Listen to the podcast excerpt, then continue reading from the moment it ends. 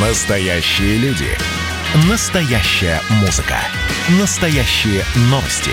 Радио «Комсомольская правда». Радио про настоящее. 97,2 FM. эм. Не отключайте питание радиоприемников. Начинается передача данных. Всем привет! В эфире передача данных. У микрофона Мария Баченина.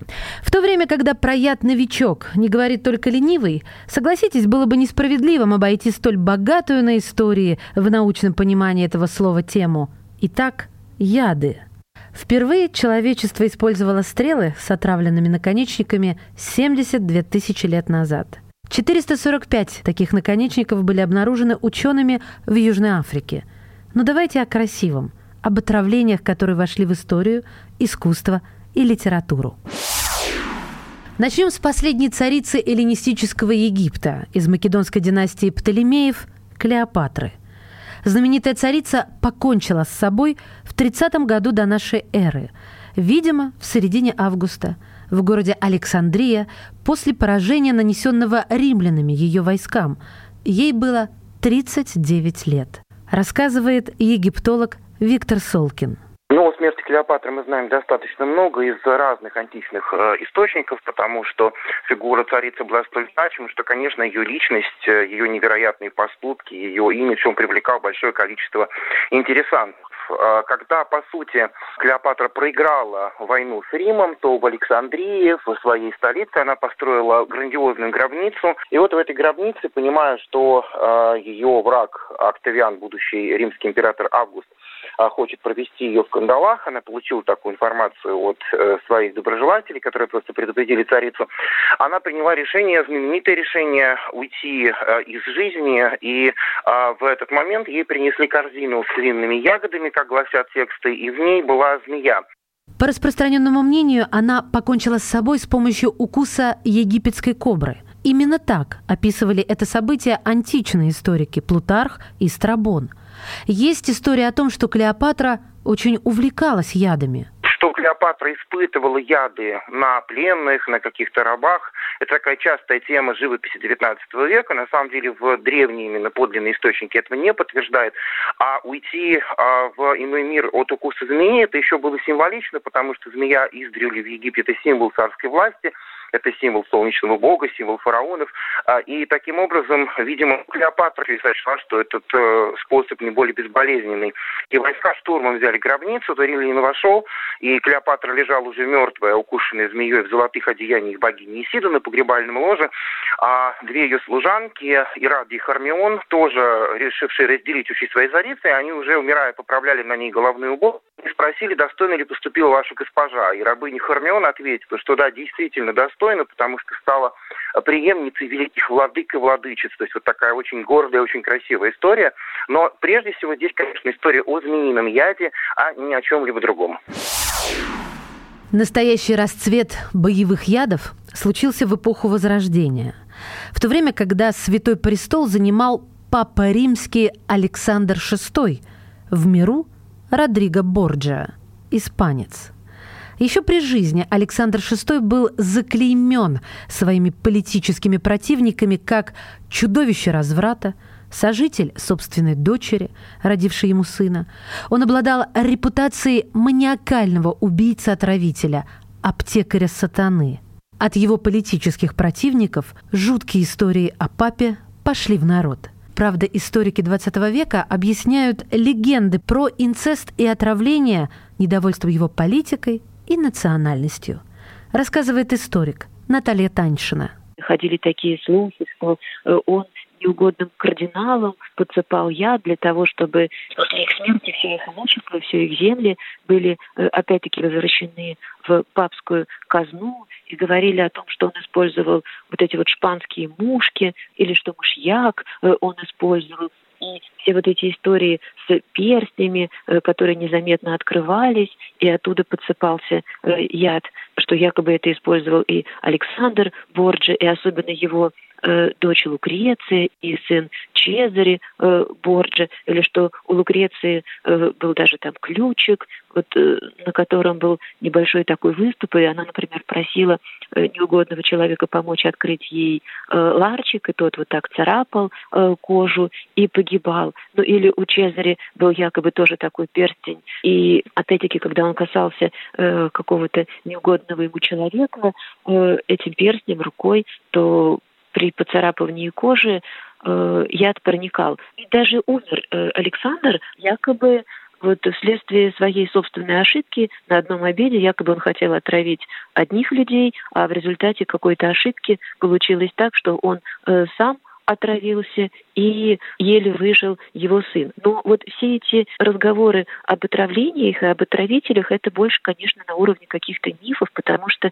ну, нет никаких доказанных фактов, что Чезаре Борджа, Александр Борджа и Лукреция действительно были такими коварными отравителями и использовали э, яды потому что, скорее всего, дело в том, что Александр VI, э, он проводил политику такую объединительную, централизаторскую, а это не нравилось очень многим старым итальянским э, элитам. Кроме того, ведь э, Александр Борджи, настоящего имя Родриго, он, это, он испанец, и в Италии его и его семью не любили именно как иностранцев, тем более они привезли с собой огромную толпу родственников и раздавали и какие-то почести, и места, и деньги, что тоже вызывало неприятие, но кроме того их, конечно, несметное богатство вызывало и зависть, и неприятие. И потом папа э, Юлий II, преемник уже Александра VI, а он тоже вот распространял э, вот эти вот слухи и выдвигал обвинения против Александра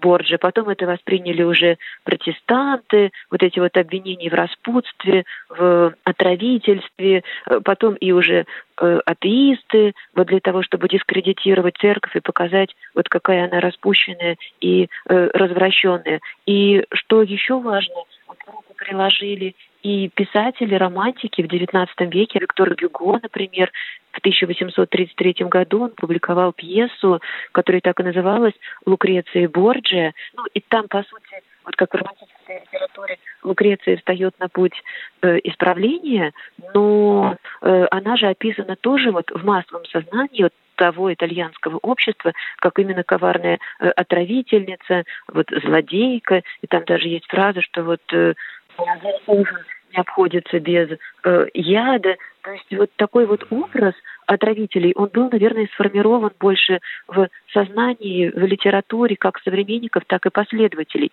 И вот что касается этой истории со смертью Александра Борджа, то современные исследователи считают, что никакого яда не было. И Александр Борджи и Чезаре Борджи не пострадали от их же собственных вот этих вот э, намерений кого-то отравить. Дело в том, что это было лето, это был август, это была жара. Кроме того, в Италии того времени это малярия.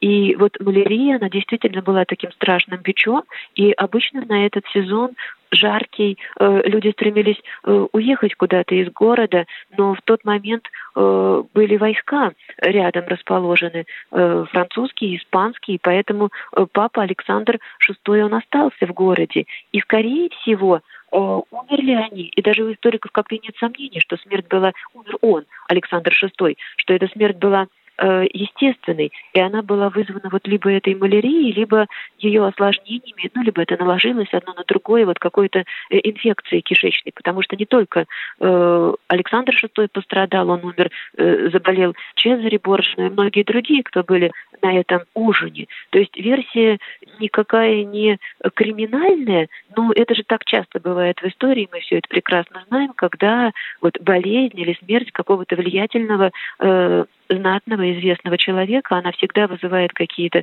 споры и сомнения, своей ли смертью он умер. Вот и, и здесь произошла именно э, такая же история, и вообще на сегодняшний день только э, один случай подтвержден, и то это как бы просто признание, что якобы один слуга, вот э, уже находясь в тюрьме, э, дал такое показание при папе Юлии II, что вот он отравил одного кардинала по как раз приказанию, приказу э, Александра э, Борджа. Но опять-таки у человека в тюрьме в результате или пыток, либо каких-то ложных посулов можно вырвать, наверное, любое э, обещание. То есть, опять-таки, это ничего э, не доказано конкретными фактами. Тем более, что э, вот смерть от малярии или от какой-то кишечной инфекции, это вполне же такая вот этимология неясная, и мышьяком, в принципе, тоже можно таким же образом травить, и там симптомы будут похожие. Поэтому, на мой взгляд, вот то, что связано с историей отравления ядов и чем так прославилась вот печально семья э, Борджи, Александр Борджи, э, Чезаре Борджи, Лукреции Борджи, то это все, конечно, на уровне каких-то мифов, легенд, стереотипов, представлений, все вот эти фантастические истории об отравлениях, или, допустим, Лукрецию и Чезаре Борджи обвиняли в том, что у них был даже такой некий фокус с ножом, когда они одну часть ножа э, смазывали ядом, а вторая оставалась чистой. Они, допустим, разрезали э, яблоко и одну половину оставляли себе, хорошую, а другую отравленную давали своему оппоненту, и тот, ничего не подозревая, съедал и э, умирал. То есть все это э, на уровне вот таких вот э, мифов, легенд, предположений, что было дополнено уже потом романтической литературой, а влияние литераторов, оно всегда на общество было э, велико. Ну, то есть то, что сейчас делают часто порой СМИ, помещая вот какую-то сенсационную, непроверенную информацию, тогда это могли сознательно делать и литераторы, и просто вот э, из уст в уста передавалась вот эта традиция. По легендам, самым распространенным ядом Борджиа была кантарелла. В состав этого яда входит вещество канторидин, которое выделяют некоторые, ну на первый взгляд, совершенно безобидные твари – обычные жуки. Не отключайте питание радиоприемников. Идет передача данных. общение, про обмен информацией, эмоциями. Миша, я не могу это письмо не прочитать. Вас приветствует город-герой Минск. Спасибо вам большое за вашу передачу. Слушаем вас всем цехом. Так, ну вот такой вот э, наш соотечественник из Пекина привет передает. Вот, э, но мы, с другой стороны, очень рады, что нас в Грузии слушают. Привет. Гамарджоба. Гамарджоба. Оттуда самые главные мировые новости у нас приходят. Мир стал плотнее, да, он стал более спрессованным. Комсомольская правда. Это радио.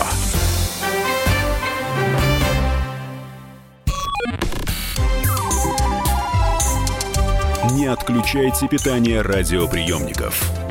Начинается передача данных. Здравствуйте, мы возвращаемся в эфир. Это передача данных. У микрофона Мария Баченина. Яды. 16 век. Екатерина Медичи решает породнить династию Бурбонов и Валуа, чтобы прекратить войну между католиками и гугенотами. Она предлагает руку своей дочери Маргариты Генриху Наварскому. Когда семья будущих родственников приезжает в Париж, Медичи сделала матери Генриха, Жанне Дальбре, различные подарки. Спустя пять дней после приезда Жанна скончалась. По преданию, в день смерти на ней были подаренные перчатки, а платье – она надушила духами, подарком Екатерины Медичи. Рассказывает историк Наталья Таньшина.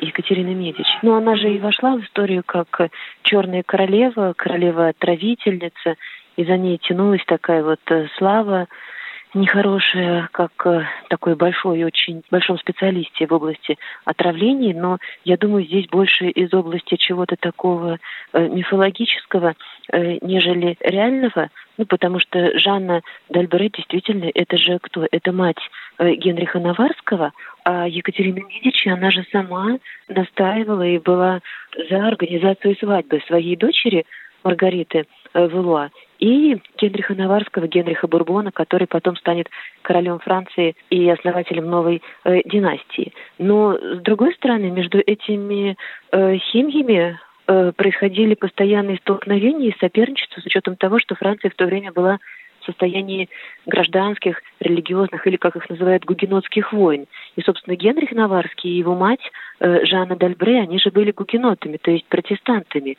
И, и более того, э, после окончания одной из войн, а их было много религиозных, Екатерина Медичи отдала приказ арестовать и Жанну Дальбре, и Генриха Наварского. Но вот с другой стороны, свадьба это была э, желаема для э, обеих сторон, по разным причинам.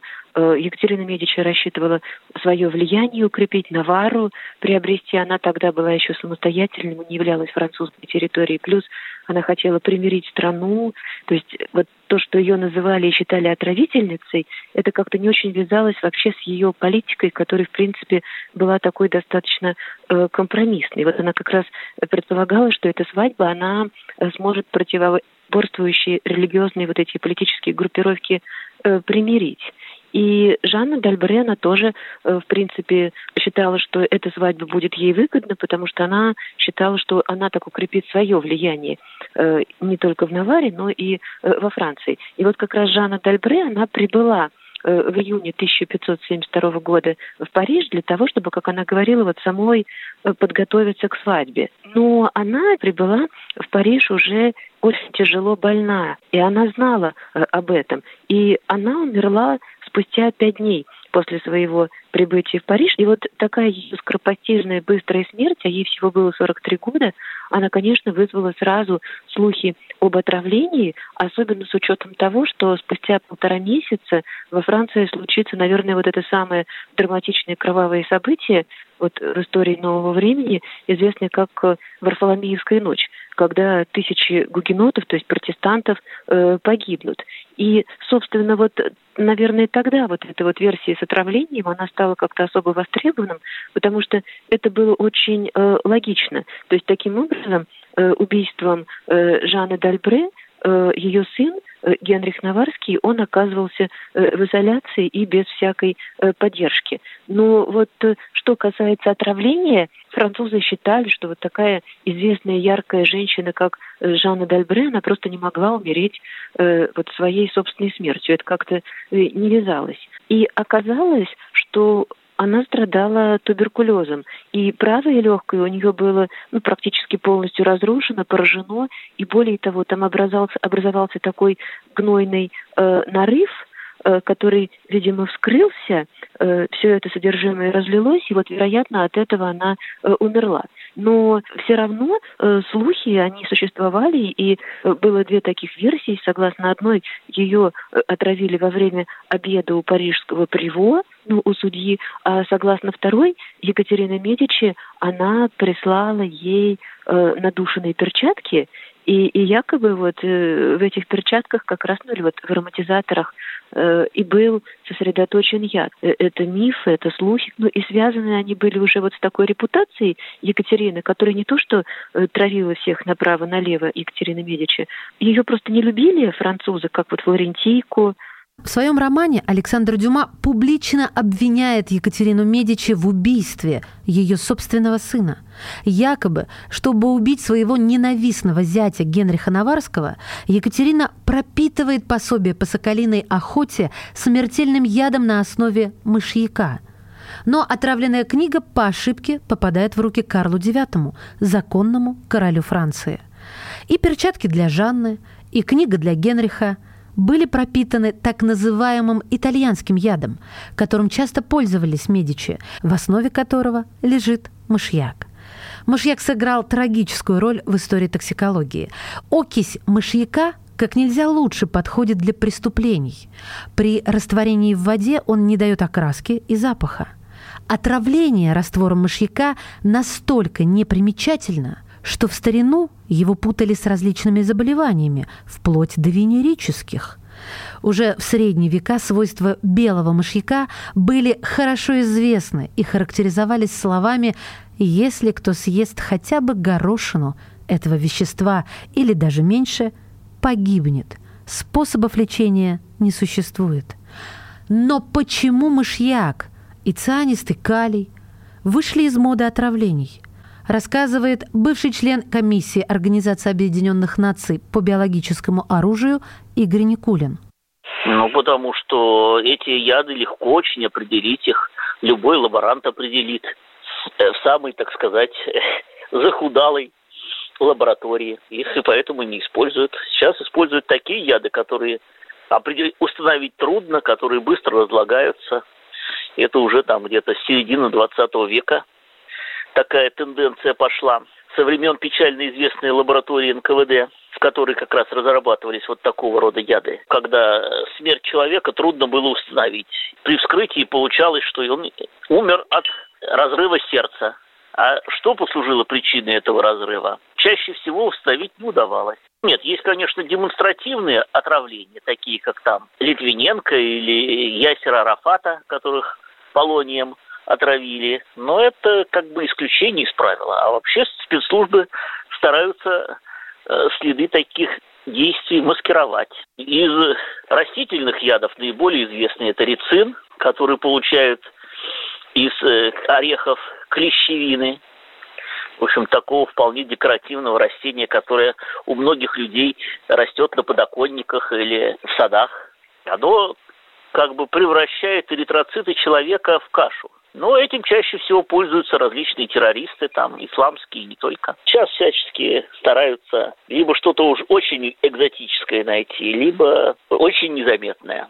То есть тут как бы две тенденции прослеживаются. То есть, конечно, бывает, там используют и всякие классические яды, типа яда курара, которые еще использовали индейцы.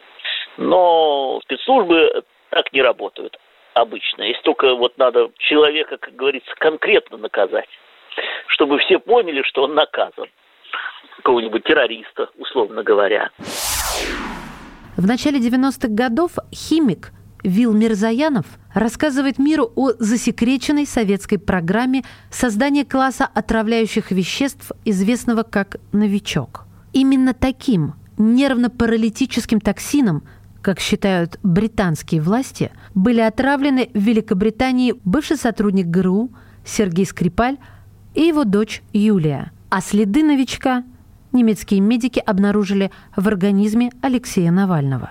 Рассказывает специалист в области химического оружия, доктор химических наук Вил Мирзаянов. Средства массовой информации называют Мирзаянова разработчиком категории отравляющих веществ класса «Новичок» сколько человек отравлялись, ну, приблизительно новичками. Но мне неизвестны случаи, когда люди стали полноценными. Я очень боюсь, что господин Навальный уже будет инвалидом. В Сирии этот новички, они действуют таким образом, что, видимо, э, делают в организме необратимые э, явления, необратимый вред. Роль этих отравляющих веществ, как они действуют? Они отрывают головной мозг, сигналы не идут от головного мозга к национальным органам. Тут две версии, конечно, можно выдвинуть. Первое, может быть, не хотели его убивать, а просто вывести из строя. Первое. А второе, значит, после э, Скрипаля уже люди, э, медики накопили опыт. И, видимо, вот Шарите и дальше уже использовали этот опыт. Все-таки, конечно, э, увы, на людях вот опыты идут таким образом.